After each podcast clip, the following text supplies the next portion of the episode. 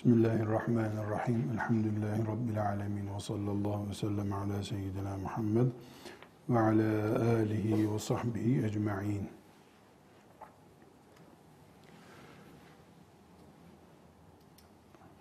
Usulü fıkıh ya da fıkha giriş konuşuyoruz. Fıkha girişle ne kastediyoruz? Fıkhı veya fıkıhtan bir konuyu anlamak için öncelikli olarak bilinmesi gereken belki de ön bilgiler ya da hazırlık bilgileri şeklindeki bilgiye fıkha giriş ismini verdik. fıkha bir giriş yaparken en önemli konulardan birisi fıkhın kaynağı olan Kur'an'ın ve sünnetin bilinmesidir dedik. Kur'an ve sünnet hakkında bilgimiz olmadığı sürece e, biz e, herhangi bir fıkıh bilgisi iddiasında bulunamayız. O zaman ne olur? A kitabını veya B kitabını okuruz. Orada caizdir dediyse caiz, mekruhtur dediyse mekruh deriz ve konu biter. Ama biz fıkı derinlemesine anlamak istiyorsak, neden böyle, nasıl böyle anlamak istiyorsak, o zaman fıkhın oluşumunu, tarihini bilmemiz gerekir. Bunu şu şekilde yorumlayalım. Müslüman iki türlüdür fıkha karşı. Birincisi tarlasından gelmiştir. Akşam işinden gelmiştir memur. Şu caizmiş deyip evinde onu yapar. Şu caiz değilmiş deyip yapmaz. Onun ne mezhep bilgisi olur, ne iştihat bilgisi olur. O bir helal bilir, haram bilir, biliyorsa eğer o kadar. İkinci çeşit Müslüman ise Müslüman şu Allah böyle dediği için, peygamberi böyle yaptığı için caizmiş veya değilmiş der. Gerekçeli bilgi sahibi olur Müslüman. Demek ki Müslümanın fıkha iki türlü bağlantısı olur. Birincisi yüz milyonlarca Müslümanın bağlandığı gibi faiz haramdır der, gerisine karışmaz. Namazda elin kanarsa abdestin bozulur der, gerisine karışmaz. İkincisi de e, derinlemesine bilir. Şu gerekçeyle Allah Bakara suresinde şöyle buyurduğu için faiz haramdır der. Bir gün Resulullah sallallahu aleyhi ve sellem şöyle yaptığı için elim kanarsa abdestim bozulur der. Bu nedenle biz fıkı biraz daha derinlemesine öğrenmeye talip olduğumuz için kadına dair fıkıh meseleleri hakkında açılım denebilecek bilgimiz olacağı için biz deriz ki Müslüman Resulullah sallallahu aleyhi ve sellem Efendimizin sünnetine dair kültürü olur. Bu bizi ileride mezhep olarak İmam-ı Azam'ın mezhebini tercih edişimiz veya o mezhepten olmaktan sakınca hissetmeyişimizin nerelere dayandığını da sağlamış olacak ileride. Niye buna Hanefi mezhebi deniyor, buna Şafii mezhebi deniyor da ikisini de hak kabul ediyoruz, ikisini de doğru kabul ediyoruz. Nasıl oluyor iki tane doğrusu oluyor Müslümanın gibi şeytanın verebileceği vesveseler, önümüzdeki ilim sürecinde inşallah karşımıza çıkabilecek yanlış itirazların karşısında biz aslını meselenin bilmiş olacağız. Bu bizim Kur'an-ı Kerim'in Mekki mi Medeni mi diye surelerini ayırırken bildiğimiz bilgi gibidir bu. Genelde Kur'an-ı Kerim'le ilgili fıkıh açısından bilinebilecek usul bilgileri, bilinmesi gereken ya da usul bilgileri binlerce değildir. Yani şöyle e, bir 250-300 sayfalık kitapta Kur'an bilgileri özetlenebilir. Hadis bilgileri ise daha fazladır. Çünkü e, Kur'an'a göre hadisin kullanılırlık oranı da çoktur. Yani mesela A konusunu, B konusunu bir fıkıh kitabında incelediğimiz zaman e, hadisle ilgili ıstılahlar, kavramlar daha çok karşımıza çıkar. Bu hadis filanca fakihe göre sahihtir. Onun için böyle diyor. Bu hadis zayıf olduğu için bu mezhep bu görüşle amel etmiyor diyebiliriz. Burada hanım kızlarım e, çok net bir şekilde şöyle bir ölçü koyayım. Biz Ebu Hanife'nin şu görüşüyle amel ederken yüzde yüz içimiz rahat oluyor. Yahu biz Ebu Hanife'nin peşinden gidiyoruz ama başımızı belaya sokmayalım kıyamet günü demiyoruz.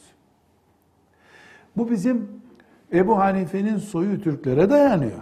Türkler de kendi adamını bırakıp da öbür takımı tutacak hali yok diye cahilce, batıl, asla Müslümanın kabul etmeyeceği ve hatta sapıklık göreceği bir mantıkla değil herhalde. Biz Türktür Ebu Hanife kökü, hani Türk değil Farisi kökenli ama diyelim Arap değil hiç olmasın bizden diyecek kadar e, elhamdülillah şeriatımızdan haşa kopuk değiliz. Öyle bir nedenle değil. Ebu Hanife'nin bize gösterdiği filan mesele Resulullah sallallahu aleyhi ve sellemin e, şeriatına, sünnetine aykırı ise bin kere reddederiz onu. Ne Ebu Hanife'si? Biz Ebu Hanife'nin ümmetinden değiliz ki. Muhammed aleyhissalatu vesselamın ümmetindeniz. Böyle iman ediyoruz biz. Bu hususta biz e, bilhassa hadis usulü bilgilerine dalmamızın temel nedeni daha makul, daha inanarak, daha benimseyerek Resulullah sallallahu aleyhi ve sellemin e, sünnetini kendimize uygulayalım. Kastımız budur. Yoksa e, elbette biz yapılmış, karar verilmiş, anlaşılmış şeyleri bir tarih bilgisi olsun diye okuyacak halimiz yok. Şimdi tekrar konumuza dönebiliriz. Zaten size okuyacağınız sünnetle ilgili kaynaklar verdik. Daha da vereceğiz. Devam edeceğiz sünnetle ilgili kaynakları okumaya. Devam edeceğiz inşallah. Çünkü sünneti bilmeyenin herhangi bir şekilde yani sünnetle ilgili ıstılahları bilmeyenin herhangi bir şekilde e, şeriatı anlaması mümkün değil. Onu avamdan biri kabul etmek zorundayız. Avamdan ne demek? Halk. Halk. Otur otur, kalk kalk. Haram haram, helal helal. O faiz haramdır, zina haramdır diye bildi mi yeter Allah'ın izniyle. Ama biz e, sizi daha yüksek noktalarda, avam noktasında değil, alimat konusunda görmek istiyoruz. Ümmetin kadın alimleri olmanızı istiyoruz. Bilmeniz gereken zaruri, alfabe kadar zaruri bilgiler var hadis konusunda. Sahih ne demek? Zayıf ne demek? Ravi ne demek? Mürsel ne demek? Bunları bilmedikçe ilimden hiçbir nasibiniz olmaz. Yani sahabinin bir söz söylemesiyle Ebu Hanife'nin bir söz söylemesi arasında fark olduğunu sizin e, açılımıyla beraber bilmeniz gerekiyor.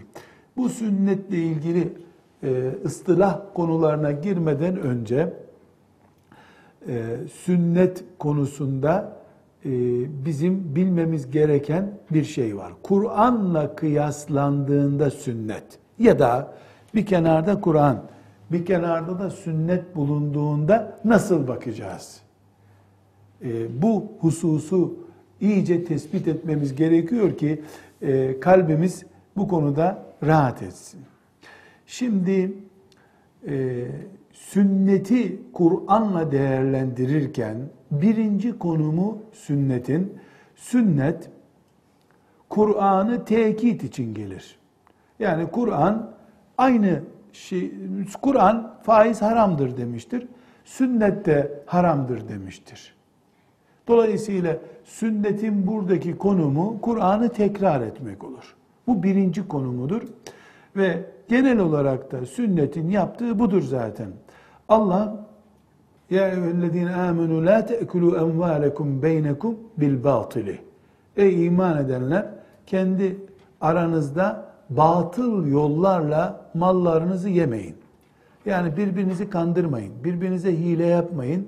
Kimse kimsenin malını helal olmayacak bir şekilde yemesin. Ayet böyle e, buyuruyor. Şimdi bu ayetin karşısında Resulullah sallallahu aleyhi ve sellem hepimizin bildiği, bilmesi gereken veda hutbesinde ne buyuruyor? İnne dima'ekum ve emvalekum haramun aleykum. İnne dima'ekum ve emvalekum haramun aleykum. Şimdi bir ayet aldık. Bu ayet ne diyordu? Ey iman edenler aranızda malınızı, mallarınızı batıl yollarla yemeyin. Yani birbirinizi kazıklamayın argo deyimiyle. Birbirinize hile yapmayın. Birisinin malını alacaksanız helal bir yolla alın. Bu ayet. Peygamber Efendimiz sallallahu aleyhi ve sellem ne buyurdu veda hutbesinde? Mallarınız ve kanlarınız birbirinize haramdır dedi. Şimdi o ayeti anlayan bir Müslüman bu ayeti de ve bu hadisi şerifi de duyduğunda ne anlayacaktır? Allah da malı helal olmayan bir şekilde almayı haram sayıyor. Peygamber Efendimiz sallallahu aleyhi ve sellem de haram dedi. Zaten bir sıkıntı yok. Yani burada sünnetimiz, hadisi şerifimiz ne yaptı? Kur'an'ın söylediğinin aynısını söyledi. Böyle onlarca, yüzlerce, binlerce hadisi şerif var. Birinci konumu neymiş Kur'an'ına bakıldığında, Kur'an'ın bir kenarda, hadis-i şerifin bir kenarda durduğunda birinci konum tekrar ediyor. Kur'an'ın söylediğini tekrar ediyor. İkinci olarak Kur'an'ı tefsir ediyor. Yani açıklıyor demektir. Bu şöyle anlaşılabilir. Kur'an bir emir, yasak bir şey getiriyor. Bu büyük oranda anlaşılamıyor. Ne demek istiyor Allahu Teala burada yüzde yüz anlaşılamıyor. Peygamber Efendimiz ümmetinin hocası olarak, ümmetinin önderi olarak Allah size şunu söylemek istiyor diyor. Açıklama yapıyor. Tefsir, Kur'an'ın tefsiri. Böyle de bu anlamda olan da yüzlerce, binlerce hadis-i şerif var. Kur'an'ın en mesela en en basitinden Allah namazı ikame edin diyor Kur'an-ı Kerim'de. Namaz kılın diyor. Sünneti seniyeyi kaldırırsanız yani sünnet hadis olmazsa ne demek Kur'an'da namazı kılın? Nasıl kılacağız? Kur'an'ı Fatiha'dan Nas suresine kadar aldığımızda nasıl namaz kılacağımıza dair hiçbir ayrıntı yoktur. Hiç ama. Mesela Kur'an-ı Kerim'i tek başımıza alalım. Yanında başka bir bilgi olmasın. Bu Müslümana da al bu Kur'an'ı 20 sene araştır namaz kıl bakalım diyelim. 20 sene sonra bugün kıldığımız namazı Kur'an'dan çıkaramaz o insan. Namazı bugünkü kılacağımız şekle hadisi şerifler, sünnet getirmiştir. En başta ne demiştik? Sünnetle hadisi genel aynı manada kullanıyoruz. Daha sonra buna değişik manalar vereceğiz ama üç aşağı beş yukarı aynı manada kullanıyoruz.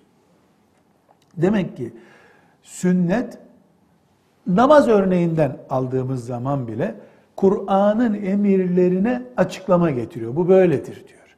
Kur'an'ın üç satırda anlattığı şeyi geniş geniş anlatıyor.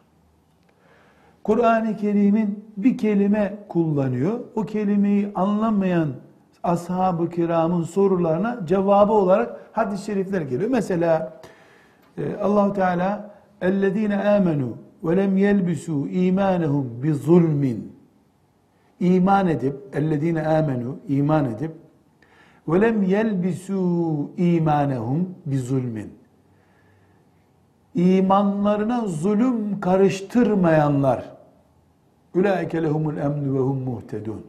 Onlar emniyet içinde ve hidayete erenlerdir diyor. Şimdi dikkat edin. İman edip imanlarına zulüm karıştırmayanlar. Bu yedinci cüzün e, sondan bakıldığında dördüncü sayfasının ilk ayeti. İman edip imanlarına zulüm karıştırmayanlar. Burayı açılım yapın. Zulüm ne demek? Birisinin mesela e, çocuğun arkadaşının bir şeysini alması eşin eşini dövmesi, birisinin malını almak. Zulüm bildiğimiz zulüm bir insana yapılan haksızlık demek. Ayet ne diyor? İmanlarına zulüm karıştırmayanlar, iman edip imanlarına zulüm karıştırmayanlar, lehumul emnu ve hum muhtedun. Emniyette olacak yani cehennem tehlikesi yaşamayanlar ve hidayete erenler onlardırlar. Ve hum muhtedun. Peki birisinin 5 lirasını alan ne oldu? İmanına zulüm karıştırdığı için hidayet dışı kaldı. Yani küfür içinde oldu. Veya eşini dövdü, zulmetti. Yahut da bakkal hile yaptı. Dolayısıyla kul hakkı içine girdiği için o da e, imanla ilgili tehlikeli bir duruma düştü. Ayet böyle söylüyor. Sahabe-i kiram Arapça biliyorlar. اَلَّذِينَ آمَنُوا وَلَمْ يَلْبُسُوا اِيمَانُهُمْ بِظُلْمٍ اُلَٰئِكَ لَهُمُ الْاَمْنُ وَهُمْ مُهْتَدُونَ İmanlarına zulüm karıştırmayanlar ancak hidayet üzeredirler dedi. Ötleri patlamış bu işten. Hemen Resulullah sallallahu aleyhi ve sellem ki ya Resulullah Allah çok açık bir şekilde zulmedenlerin imanına zulüm karıştırdıklarını ve böylece imanlarının olmadığını söylüyor Allah. Hidayet dışı tutuyor. Ayet böyle söylüyor. Efendimiz buyurmuş ki merak etmeyin. En büyük zulüm şirktir. Yani imanına şirk karıştırmayanlar demek istiyor Allah buyuruyor. Çünkü Kur'an başka bir ayette ne diyor? İnne şirke le zulmun azim. Şirk muhakkak büyük bir zulümdür. Böyle anlamı Kur'an'da var bu. Ama bu tefsiri, bu açılımı Resulullah sallallahu aleyhi ve sellem yapmasaydı ne anlayacaktı bütün Müslümanlar? Sen geçen gün kediyle oynarken kedinin kuyruğuna asılmadın mı? Asıldın. Hayvana zulmetmiş olmadın mı? Oldu. Sen yeniden iman et o zaman. Dinden çıktın. Çok açık böyle anlaşılıyor ayetten. Ama ne yaptı Efendimiz? Başka bir ayeti inne şirke le zulmün azim. Şirk muhakkak büyük bir zulümdür ayetini getirdi. Bunu açıklama olarak koydu önümüze. Böylece ashab-ı kiram rahatladılar. Zulmedebilirsin demek olmadı bu ama e, insan olup da zulmetmemek, e, deveye vurdun hızlı gitsin diye zulüm oldu hayvana. İneğin sütünü çabuk versin diye ineği kamçıladın. E, zulüm oldu. E dinden mi çıktın hemen? Hayır dinden çıkmadın. Nereden biliyoruz bunu? Birisi sadece bu ayeti alsa. وَلَمْ يَلْبِسُوا اِيمَانَهُمْ بِظُلْمٍ ayetini alsa, gelip bize sen geçen gün ayağıma basmamış mıydın? Ey kafir ayağıma bastın sen. E niye? Ayağa basmak bir zulüm. E zulümse Allah zulmedenler imanlarına zulüm karıştıranları hidayet dışı tutuyor. Kur'an'da dese e yok diyemezsin hakikaten öyle. Ama ne yaptı Efendimiz? Tefsir etti. Bunun için en başta dedik ki sünnetle oynayanlar yani bundan önceki dersimizde ne dedik? Sünnetin değerini düşürenler, hadisi şerifleri atasözü gibi görenler bilinçli bir şekilde aslında Kur'an'ın altına uyuyorlar. İşte bir söz mesela hanımefendiler siz şöyle merak edin Kur'an'ı mealinden de olsa başından sonuna kadar bir okuyu verin. Ve oruç nasıl tutacağınızı, hac nasıl yapacağınızı, namaz nasıl kılacağınızı bir öğrenmeye çalışın Kur'an'dan. Karşınıza bol bol namazı seven ama nasıl kılacağını bilmeyen bir insan çıkacak. Onun için Kur'an-ı Kerim'i mealinden, tefsirinden okuyup hadisi şerifleri şöyle bir kenarda görmek isteyenlere dikkat edin sabah namazına kalkmayan adamdırlar. Çünkü sabah namazına kalkmanın önemi Kur'an'da yok.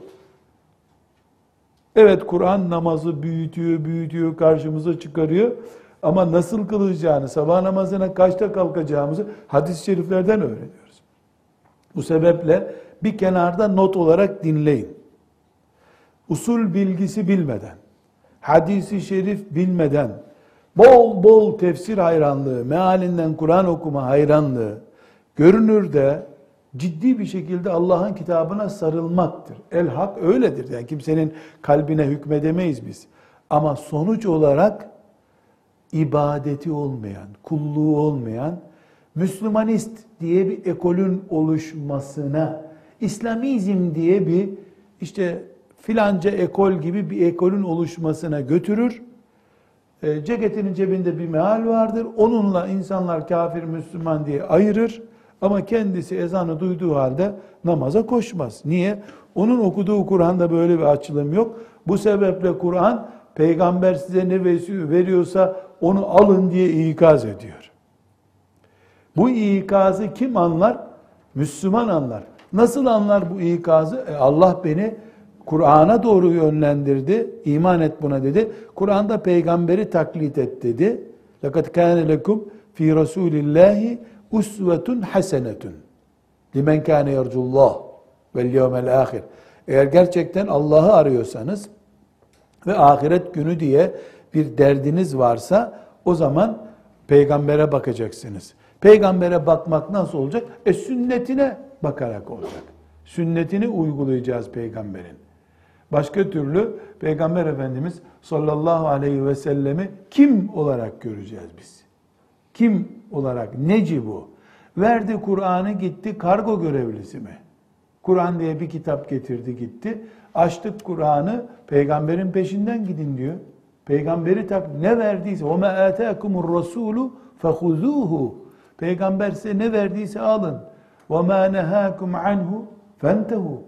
Size neyi yasakladıysa onu da yapmayın. Diyor Kur'an-ı Kerim. Biz de böylece Peygamber Efendimizin sünnetine sarılmış oluyoruz. Tekrar konuyu toparlıyorum bu dersimizin başlığı. Ne dedik? Kur'an açısından sünnete bakıldığında Kur'an Resulullah sallallahu aleyhi ve sellem Efendimizin sünnetiyle perçinlenmiş olabilir. Kur'an beyaz dedi, Peygamber Efendimiz de beyaz dedi. Zaten biz e, bir bunda bir tereddüt görmüyorduk. Beyaz beyaz. Kur'an-ı Kerim batıl yollarla mallarınızı birbirinizden almayın dedi. Efendimiz sallallahu aleyhi ve sellem de veda hutbesindeki hadisi şerifinde mallarınız ve kanlarınız birbirinize haramdır dedi. Bu bunu ne yapmış oldu? Perçinlemiş oldu. Bu el bu ele tutmuş oldu. Bir sıkıntı yok. Ee, öbür örneğimizde de Kur'an-ı Kerim kavramlar kullanıyor. Kullandığı bu kavramları müminler anlayamıyorlar. Resulullah sallallahu aleyhi ve sellem insan düzeyinde çünkü Kur'an'ın kendine mahsus bir uslubu var. O uslubu anlayamıyor Müslüman. Anlayamayınca peygamberine müracaat ediyor. Demek ki ne yapmış oluyor hadis-i şerif? Tefsir etmiş oluyor. Resulullah sallallahu aleyhi ve sellemin müfessirlik görevi var demek ki. Bu müfessirliğe iki örnek verdik. Birincisi اَلَّذ۪ينَ آمَنُوا وَلَمْ يَلْبِسُوا اِيمَانُهُمْ بِظُلْمٍ ayetini örnek verdik. Bir kelimeyi Efendimiz bu, bu manadadır diyor. İkinci olarak da müminler için genel manada namaz mesela Kur'an'ın emridir. Onlarca defa Allah namaz ikame edin diyor. E, ama namazı ikamenin mesela kıbleye dönüleceğini فَوَلُّوا وُجُوهَكُمْ شَطَرُ الْمَسْجِدِ haram ayetinden kıbleye dönüleceğini anlıyoruz. Ama bu dönmenin ayrıntılarını Resulullah sallallahu aleyhi ve sellem açıklıyor. Namaz kılabilmek için Peygamber aleyhisselamın sünnetine, hadisi şerifine ihtiyacımız var. Hac etmek için de öyle, oruç tutmak için de öyle. Yani faizle ilgili şiddetli ayetler var Kur'an-ı Kerim'de. Ama bakıyoruz ki hadisi şerifler faizin biraz daha bize açılımını yapıyor. Peygamber aleyhisselam efendimizin en önemli konumu da budur zaten. Elimizdeki kanun kitabı olan Kur'an'ı uygulama kitabı haline getirmiş oluyor. Sünnet düşmanlığının, sünneti hafif görmenin, hadisi şerifleri sanki İmam Bukhari'nin kendi sözleriymiş gibi basit görmenin, içinde yatan asıl güdü veya asıl fitne Kur'an'ın altını oymaktır. Kur'an-ı Kerim'i kutsal mı kutsal, gökten mi indi, gökten indi. Muhteşem mi muhteşem ama nasıl uygulayacağız cevabı yok. Bu hale getirme hastalığıdır. Sünnetin hafif görülme hastalığı. Üçüncü e, nokta Resulullah sallallahu aleyhi ve sellem Efendimizin sünnetinin Kur'an-ı Kerim'le karşılaştırıldığında üçüncü örnek Kur'an'da zikredilmeyen bazı konuların Peygamber Efendimiz tarafından konduğunu görüyoruz. Mesela en basitinden bir örnek süt konusu. Ee, Kur'an-ı Kerim ve ummahatukum minel rada yani süt anneleriniz diye ifade getiriyor. Süt anneleriniz. Şimdi süt annemiz eğer süt emziysek yani anamız dışında bizi doğuran ana dışında bir kadından süt emdiğin zaman o anandır senin diyor Kur'an. Böylece süt annesinin insanın kendi annesi gibi olduğunu Kur'an öğretiyor. Kur'an'da sütle ilgili ayrıntı yok ama. Peki süt kardeş nasıl haram oluyor? Bir insanın süt dayısı olur mu? Süt amcası olur mu? Süt babası olur mu? Bunlar Kur'an'da yok. Hadis-i şerif ne diyor? Yahrumu miner radai ma yahrumu minen nesebi. İnsanın doğumla kendisine ne haram oluyorsa evlilik açısından sütle de o haramdır. Yani bir kadının rahminden çıkmak o kadınla alakalı hangi haramları oluşturuyorsa mesela kadının rahminden doğduğun için onun kardeşi dayın oluyor. Babası deden oluyor. Onun çocukları kardeşin oluyor. O rahimden doğduğun için. Rahimden çıkmak neyse göğsünden süt emmek de odur diyor hadis-i şerif. Dolayısıyla onun rahminden çıktığın için onun rahminden çıkan diğer çocuklar senin neyin oluyor? Kardeşin oluyor. Sütünü emdiğin zaman da başka bir kadının onun sütünü emen herkes senin neyin oluyor? Kardeşin oluyor. Onun o sütünü emdiğin kadının babası senin süt deden oluyor. Kocası baban oluyor. Ee, o kadının kendi kardeşleri senin dayın oluyor. Hadis-i şerif ne yaptı? Kur'an'da sadece süt anne kavramı vardı. Hadis-i şerif rahimden doğmakla oluşan hukuk süt emmekle de oluşur diyerek süt dünyası oluşturmuş oldu. Bu hükmü Kur'an'dan alacak olsak sadece anne ile sınırlı kalıyor. Veya çok dar bir mana çıkıyor. Ama hadisi şerif Kur'an'da olmayan hükümler de koymuş oldu. Eğer sünneti seniyeyi biz yok sayacak olursak, sünnet e, olmayacak olursa bu sefer Kur'an-ı Kerim'in bu açıdan bakıldığında, bu şekilde bakıldığında yetersiz bir hüküm çıkardığını, yani yet, bizim yeterli doyumu sağlayacak bir hüküm alamadığımızı görüyoruz. Ya da ya da bir sürü haram yok durumunda olacak. Bu Kur'an'ın yetersizliği anlamına gelmiyor. Neden? Çünkü Kur'an her şeyi benden öğrenmeyeceksiniz. Peygamberinize dönün diyor zaten. Peygamberinize müracaat edin diyor Kur'an-ı Kerim. E, peygamberine müracaat edin dedikten sonra Kur'an belli konuları zaten peygamberine havale etmiş oluyor.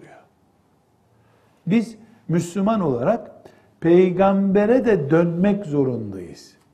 Peygamber aleyhisselamın hadislerini, sünnetini kaynak aldığımız zaman ortada sorun olmuyor. Tekrar bu konuyu toparlayalım. Demek ki Kur'an-ı Kerim'i biz Allah'ın kitabı olarak aldık. Bir masamızın bir tarafına onu koyduk. Resulullah sallallahu aleyhi ve sellem Efendimizin sünnetini de aldık masamızın öbür tarafına koyduk. Bu iki kaynağı birbiriyle karşılaştırdığımızda şüphesiz esas olan Kur'an-ı Kerim'dir. Müminin iman ettiği kitabı Kur'an-ı Kerim'dir. Ben Kur'an-ı Kerim'i aldıktan sonra her şeyi aldım sayıyorum. Saymam gerekiyor. Ama karşımızda bir de hadis-i şerifler ya da sünnet var. Bu sünnet de benim imanımın bir kaynağı. Neden? Çünkü ben la ilahe illallah Muhammedun Resulullah dedim. Allah'ın kitabı Kur'an'ı aldığım gibi Peygamber Efendimizin aleyhissalatü vesselam sünnetini de alıyorum. Neden alıyorum? Çünkü ben bu sünneti almayı da Kur'an'ın bir emri görüyorum zaten. Peki bu sünneti aldım. Başımın üstüne koydum ki benim imanımın bir gereği dedim. Şu hadisi şerifler benim için ne anlam ifade ediyor? Bu hadis-i şerifler benim için ne anlam ifade ediyor? İman ifade ediyor. Kur'an'la ölçtüğümde, karşılaştığımda ne anlam ifade ediyor? Bugünkü derste onu konuşuyoruz bu sefer. Bütün olarak bir sorun yok zaten. Ama Kur'an-ı Kerim'le karşılaştıracak olsam ne yapacağım? Evet, bu nokta önemli. Kur'an-ı Kerim'le karşılaştırdığım zaman bu ya Kur'an'la aynı şeyleri söylüyordur, ya Kur'an'ı açıklıyordur ya da Kur'an'da olmayan şeyleri söylüyordur. Üç perspektiften hadisi şerifi görüyorum demek ki. Kur'an'da olan şeylerin aynısını söylüyorsa sorun yok. Kur'an'ı daha iyi anlayacağım açıklama getiriyorsa ne güzel. Kur'an'da olmayan şeyleri bunlar da Allah'ın hükmüdür diye karşıma getiriyorsa zaten teslim olacağım ben. Bu soruyu çok iyi anımsamamız lazım. Aksi takdirde sünneti seniyenin yani Resulullah sallallahu aleyhi ve sellemin sünnetinin veya Resulullah sallallahu aleyhi ve sellemin hadisi şeriflerinin ne işe yaradığını anlamamış oluruz. Birisi çıkıp ya Kur'an-ı Kerim bizim kitabımız bunlar da Müslim denen adamın notları şeklinde haşa bir değerlendirme yaparsa biz bir defa kendi içimizden bir tatmin olmamış mantıkla bakarız ona biz. Acaba doğru mu söylüyor zannederiz. Hayır. Ya haince söylüyor ya da cahilce söylüyor. İyi ihtimalle cahil olduğunu varsayarız. Ama inatlaşırsa anlarız ki haindir. Kur'an'ın altını uyuyor. Tekrar vurguluyorum bu çok önemli hanım kızlar. Çok önemli. Kur'an'ın durduğu zeminin altı oyulmuş olur. Eğer Kur'an'ı peygambere tefsir ettirmezseniz. Eğer Peygamber aleyhisselamın Kur'an'da olmayan şeyleri hükmetmesine karşı çıkarsanız Kur'an'ı açık bırakarsınız. Açıkta bırakarsınız, çıplakta bırakarsınız. Dolayısıyla peygamberin tefsir edeceği şeyleri kendiniz tefsir etmek ihtiyacı hissedersiniz. Eğer peygamber bir şeyi tefsir etti aleyhissalatu vesselam diye Ebu Bekir'in rivayetini yok saymaya kalkarsanız ondan sonra Ebu Bekir'in yerine siz konuşacaksınız demektir. Ömer bin Hattab'ın yerinde siz konuşmak istiyorsunuz demektir. Yani 1300 sene önce, 1400 sene önce Resulullah'ın yorumu böyleydi demeyi batıl görüyorsun. 1400 sene sonraki izimler, sistemler çağında yetişmiş, laik bir düzenin okulunda ünvan almış, bir okul bitirmiş biri olarak ben böyle uygun görüyorum. Kur'an böyle demek istiyor diyorsun. Senin yorumun değerli olacak. Önünde mikrofon bulunduğu için, kamera bulunduğu için, yazı yazabildiğin için ashab-ı kiramın Peygamber aleyhisselam efendimizden öğrendiği şeyleri bize aktarmaları değerli olmayacak. Bu işte Kur'an'ın altını boşaltıp istediğin gibi Kur'an'la oynama hastalığıdır. Batıldır, sapıklıktır, dalalettir. Asla bunu kabul etmeyiz. Lakin eski ulemamızın usulünü takip edip bunu yapan kafirdir demiyoruz. Diyemiyoruz. Niye diyemiyoruz? E, cehaletten olabilir. E, bilmemezlikten kıymetini bilmemezlikten olabilir diyoruz. Bu kadar e, bir nazik ölçü kullanıyoruz ama esasen bakışımız daha kötü bir renkte, daha koyu bir renkteki bir bakıştır. Fakat ulemamızın metodu tekfir etmemektir. Ne demek tekfir etmemek? Kafir saymak değildir asıl metotları. Neden? Çünkü ola ki bir yanlış anlamıştır ihtimaldi. Fakat Kur'an-ı Kerim'i direkt yok sayana söyleyecek hiçbir şey yok zaten. Yollarımız ayrı. Ama Kur'an'a iman ettim diyen eğer Peygamber Aleyhisselam'ın hadisi şeriflerine, sünnete hafif bakıyorsa bunu iyi ihtimalle cahillik kabul ediyoruz. Kıymetini bilmemek, etkilenmiş olmak kabul ediyor. Ama daha önce ki derste vurgulamıştım. Böyle bir hastalığın kökü Avrupa'dır. Avrupa'dan gelen hastalığa zaten nasıl bakacağımızı biz biliyoruz. Bugünkü dersi özetleyecek olursak, Kur'an-ı Kerim'le hadis-i şerifin ilişkisini açıkladık. Dedik ki Kur'an-ı Kerim'in tekidini yapıyordur hadis-i şerifler. Kur'an-ı Kerim'in tefsirini yapıyordur. Kur'an-ı Kerim'de olmayan şeyleri koyuyordur. Hepsini hadis kabul ediyoruz. Sünnet buna diyoruz. Resulullah sallallahu aleyhi ve sellemin emaneti diyoruz. Bu dersimizde böylece bitirmiş olalım. Velhamdülillahi Rabbil alemin.